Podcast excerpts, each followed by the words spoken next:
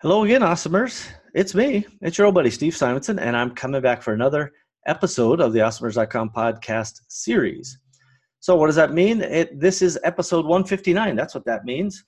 Uh, and all you have to do is go to awesomers.com slash 159 to see today's show notes and details. And I, I will tell you, this uh, episode is about uh, the U.S. and China trade war and the so called phase one trade deal that happened recently, uh, at least as of re- my recording here. Uh, it happened last week.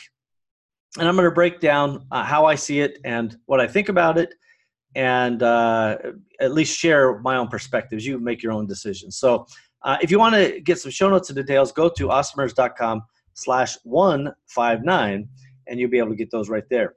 Now, I do want to point out that uh, I've got a bunch of links on the page that are from press and other places that – um, help inform my own decision making. So let's let's start from the beginning. So first of all, on I believe it was around October twelfth, uh, I, I, maybe it's the eleventh and twelfth, the Chinese delegation came over, and as the vice premier or you know somebody high ranking, kind of like the the second in command in China, and they negotiated negotiated on Thursday and then Friday. Um, along with the president of the U.S., uh, they claimed that they have a phase one uh, deal and they don't actually have anything written down, and they certainly haven't released the text of any deal as of this recording. Um, and so I'm going to just kind of uh, give you my my input. So the the ultimate question is, you know, before Trump said, "Hey, I'm only holding out for the big deal. I'm not interested in any partial deals," uh, but suddenly a phase one deal was just fine uh, with him. Now, obviously, he's got his own political pressures to deal with at home, so maybe this made sense. Uh, I would point out that the Japanese uh, are also in kind of a trade kerfuffle with the United States. Uh, Trump is pushing back on various things in Japan, and they also are doing a phased approach. And I think, uh, in general, that this is a, a pretty common tactic, particularly in Asia, to just kind of go slow and just uh, let things kind of take the shape versus trying to get everything done really quick. Uh, and that certainly seems to be the case in China they have shown uh, a lot of patience, despite the fact that their economy is probably being pretty negatively impacted uh, by the tariffs thus far. And it's not great for America, let's be clear. Uh, I'm not sure that there are winners in trade wars, but this tit for tat battle has, has uh, drawn blood on both sides. Let's see it, leave it at that. Now, the, my question is is this a, an actual deal or is it just a ceasefire? Really is more academic, but here's a few things that I took away from all the press coverage and and what we've gotten so far. So, number one, ratcheting down rhetoric, right? All the the back and forth and the who shot Johnny kind of conversations. You know, who caused this? Who's the hothead? Who's reasonable? Who's good? Who's bad? All of that stuff.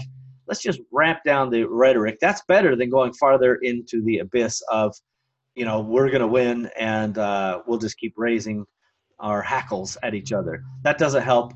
So I like this idea that, hey, let's take a more measured approach and ratchet down that rhetoric.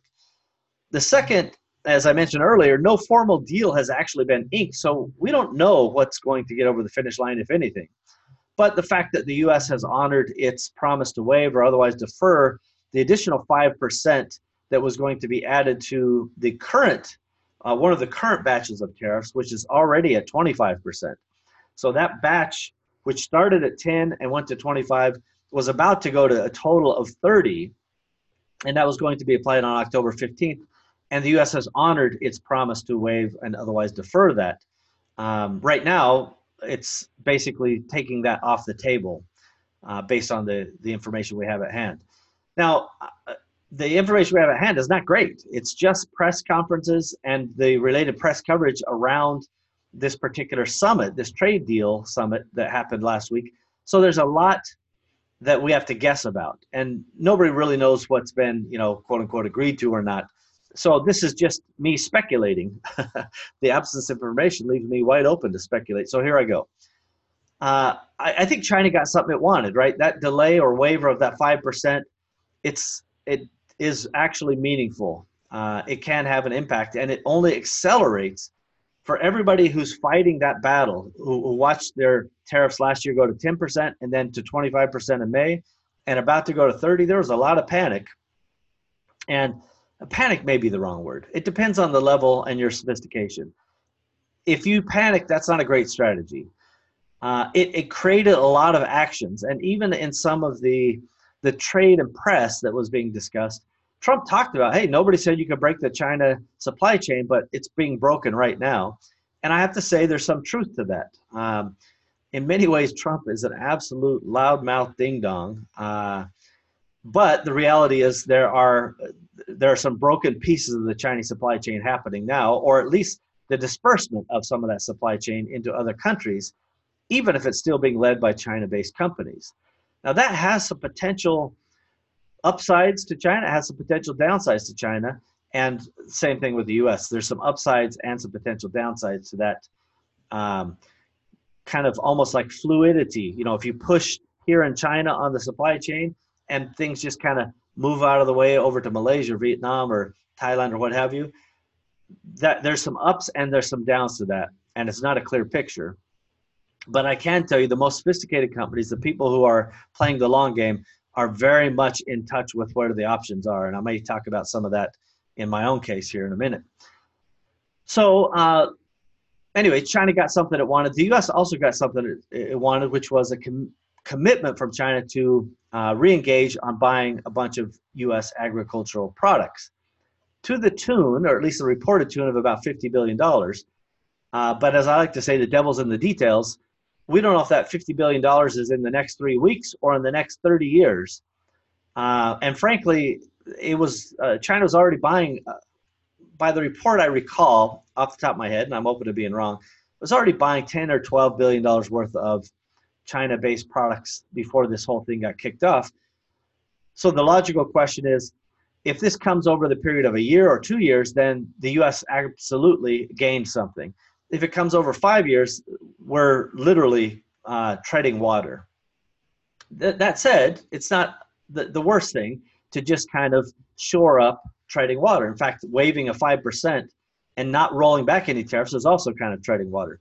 So this is this is what leads me to that ceasefire uh, philosophical question. So anyway, but the reality is both the U.S. and China can use the political wins on this trade for trade war front, if you will, and this is a good start, I think, for both uh, as well.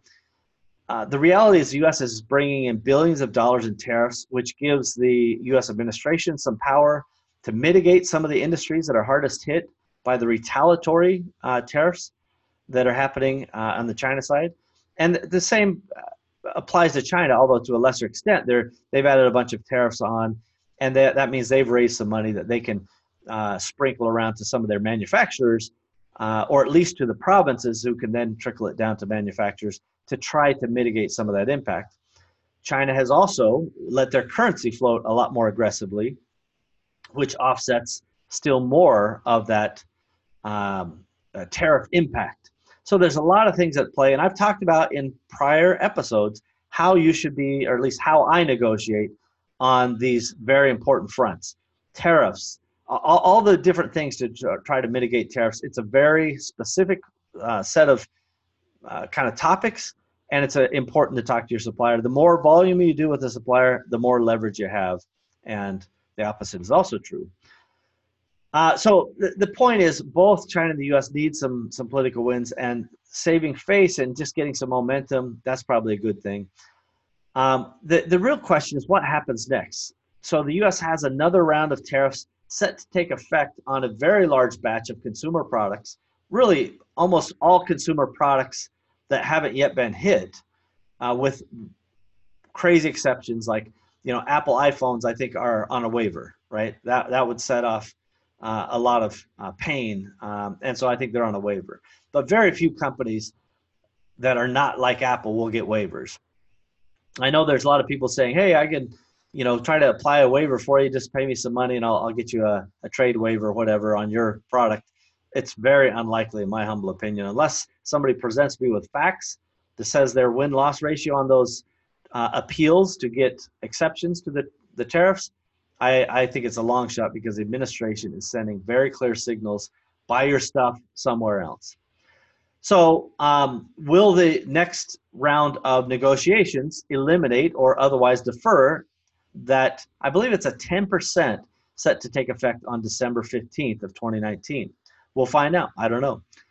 Uh, there's other factors in play, including the African swine fever, which is decimating China and even North Korea's pork populations. This is the most popular meat there, and it's actually a huge part of their economy. And as the reports are, as much as 50% of their their uh, swine or pork populations have been already decimated in the last five six months.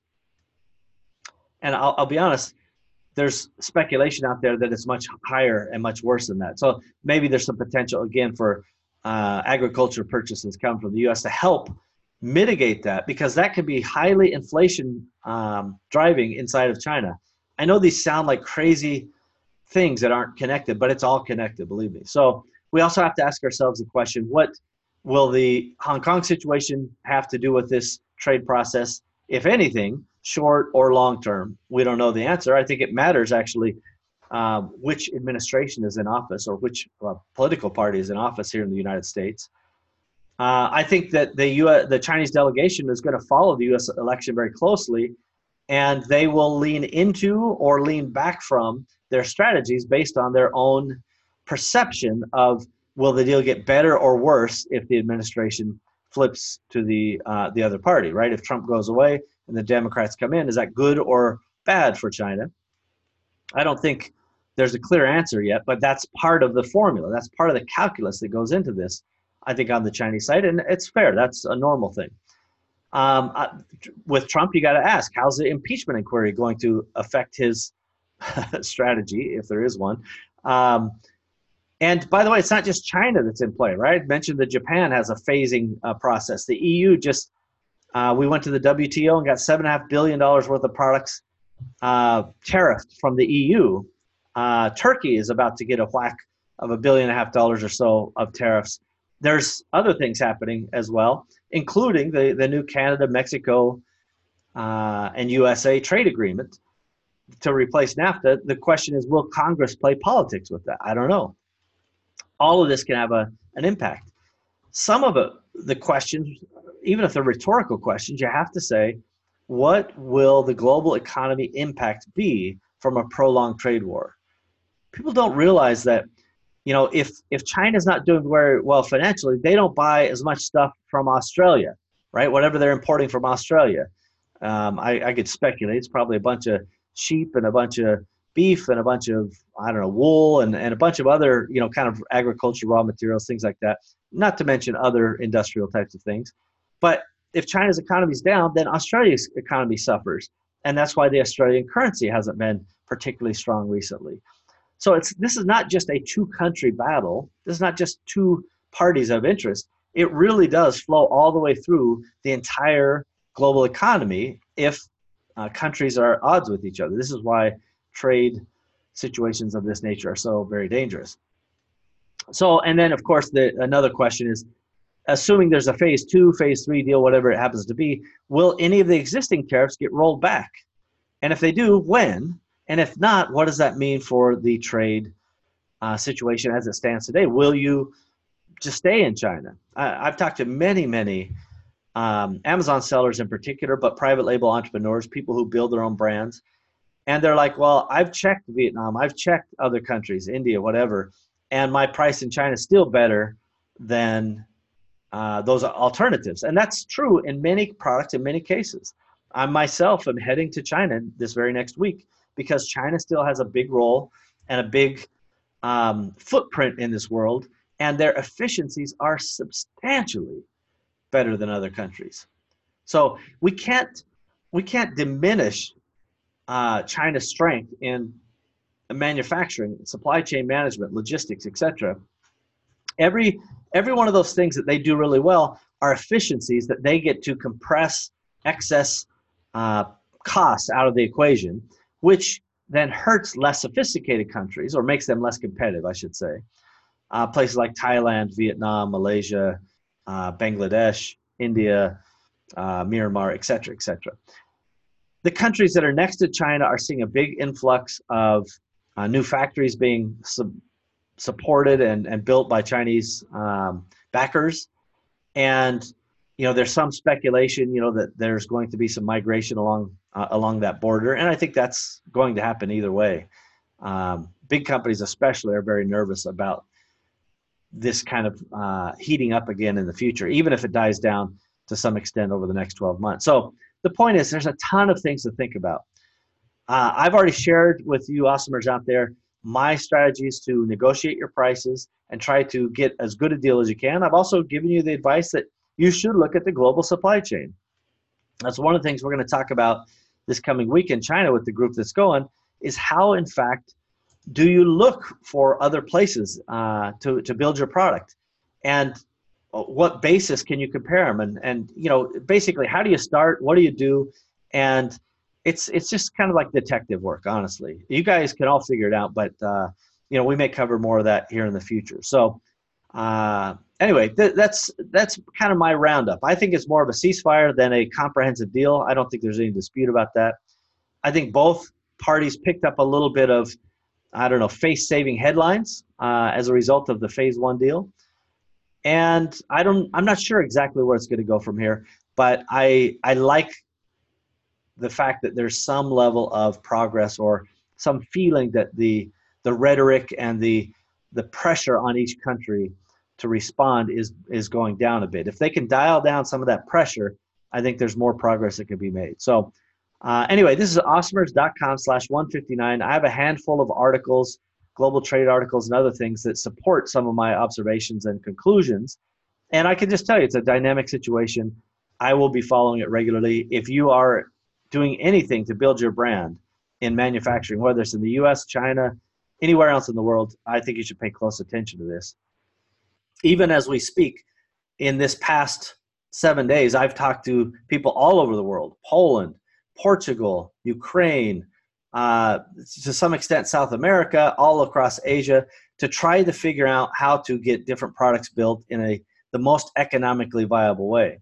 And for any of you who think you're going to bury your head in the sand and go, well, my costs went up, but so did my competition, your competition at some point will move uh, or at some point will have some efficiency that they do better with you uh, than you when it comes to price points and you don't have the option to sit this one out. You got to stay engaged. So uh, get with the program stay uh, focused and you know uh, contribute to your community.